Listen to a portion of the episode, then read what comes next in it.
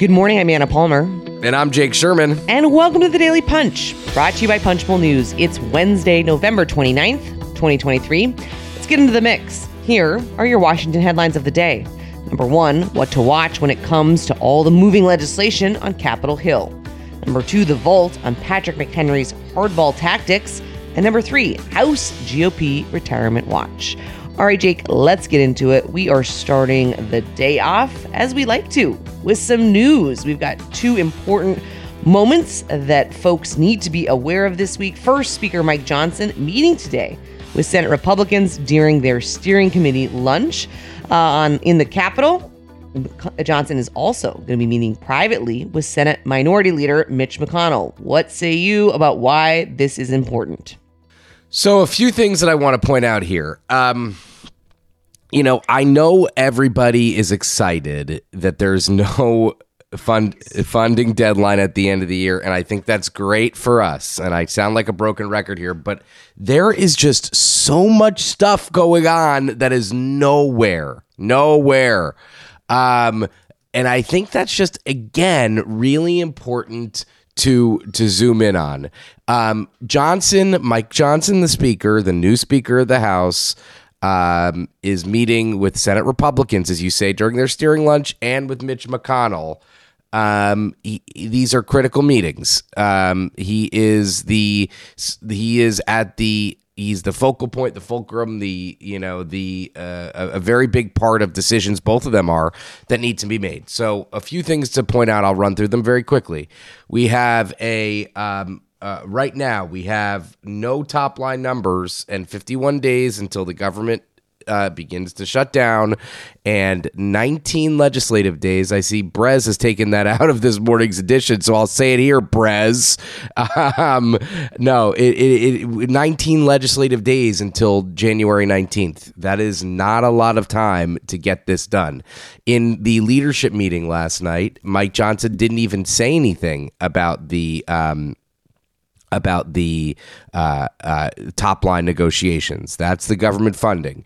Then we have the Ukraine border deal. That is, uh, I don't want to say it's on ice, but it is as as Andrew put it this morning. It is uh, starting to put real strains on Democrats. They are uh, Alex Padilla and Dick Durbin, senator from California, and the um, uh, Senate Majority Majority Whip Dick Durbin are uh, raising the alarm over the direction of the talk, uh, the talks, including asylum system. Remember, you changes to the asylum system. Rather, remember it is if this doesn't get done, if a border deal doesn't get done, there's going to be no money for Ukraine. So this is very important, and I just want to reemphasize that the NDAA is taking a huge step forward, but the, there's questions about what could be added to it.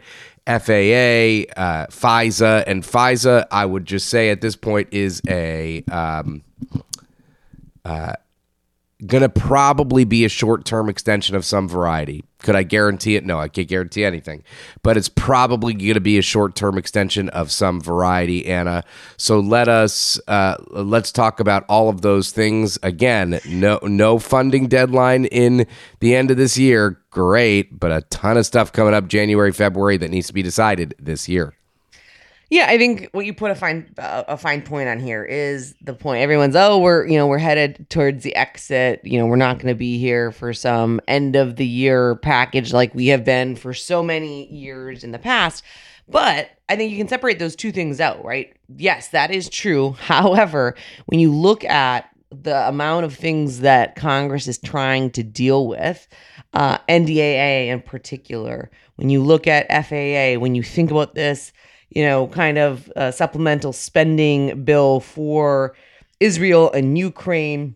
A lot of forward progress, I would say, like in the sense of it, feel they're they're really you know working hard. It's, it's not as if like you know we've been talking about these things for nine months, and in a lot of cases, and, and certainly on FAA and NDA, we've known that the the, the deadlines uh, were coming up. It's not like this is has snuck up on anyone, but it you know Congress rarely moves until it absolutely has to, and we're starting to see the contours of could some of the the the magic of the end of the year start to to work its way where where people try to come together? I think you smartly point out though that like everything is, is, it's like close but not but not there right? There's wrinkles all across on every single one of these things. Something needs to fall into place in order for there to be enough votes. And oftentimes we're talking about not just enough votes in the Senate, but also in the House, right? That's why you see this Johnson meeting becoming so important. And I think if you zoom out further, which we've been talking a lot about, is the fact that you do have these funding deadlines and it's going to come real fast. And it's not as if we're having a bunch of appropriations bills on the floor in the House, right? I mean, this is the whole point was Johnson has said, we're not going to do another short term funding bill, but we don't see any progress to actually set up the, the pathway forward for a larger spending package to get done. Yeah, I I I, I don't want to say I'm I'm not skeptical of anything. I, it's too early to be skeptical. I just think there is so much stuff to get done right now, and so much stuff that needs to get done. Um, and uh, at this point, sitting here November 29th at 4:58 a.m., there's just so much stuff that needs to get done, and not at this point a lot of progress and a lot of direction. And by the way, some people have said to me the last couple days, "Well, that's a week 3 decision," meaning like we're not going to get to that for another couple weeks. So like you know, that's just that's just that's just the reality of it. It is going to come down to the end of the day. It's not funding, but it's other things. All right, let's move on to the number 2 story of the morning, The Vault. Brendan Pedersen and Andrew Desiderio have a really interesting look at Patrick McHenry, the Republican from North Carolina, and his attempt to cram crypto reform legislation into the annual defense authorization bill, ruffling feathers uh, across the Capitol. Uh, as lawmakers try to finalize that deal, uh, which we were talking about just a, a second ago, uh, and finalize the legislative text this week for the must pass measure interesting to see McHenry wade in and not just wade in, you know, kind of with uh, what he wants, but with some pretty hardball tactics, Jake. Yeah, the the um, the House uh, Financial Services Chair, the former Speaker pro tem of the House, uh, is attempting to cram crypto legislation into that NDAA and basically saying he's not going to agree to a fentanyl bill being put in together. This actually shows something that we were talking about uh, not so long ago that uh, the the NDAA could be that last train out of the station. What ends up in the NDAA, and, and, I think the point that needs to be made here, if you're looking at the NDAA as some big vehicle um, to get a bunch of stuff into, it, it's it's going to be tough because it's just going to be tough for obvious reasons. People are not going to want it loaded up like a Christmas tree with a ton of other stuff. So um, if if you like, even if McHenry like I, I think there will be problems with all due respect to to our uh, our uh, someone we've covered for a long time, Patrick McHenry. Getting crypto legislation into the NDAA is going to be a tough lift. I just think it is going to be no matter what. But McHenry has thrown his weight around, which is interesting to see. Yeah, I agree. I'm a, I'm a I'm bearish on this actually getting into the legislation. I, you know, I think it's a a, big big lift. Uh, but to your point, interesting to see McHenry kind of start to to show some swagger here. Uh, you know, this has been an issue that he's been very uh, passionate about and, and working on for quite a while.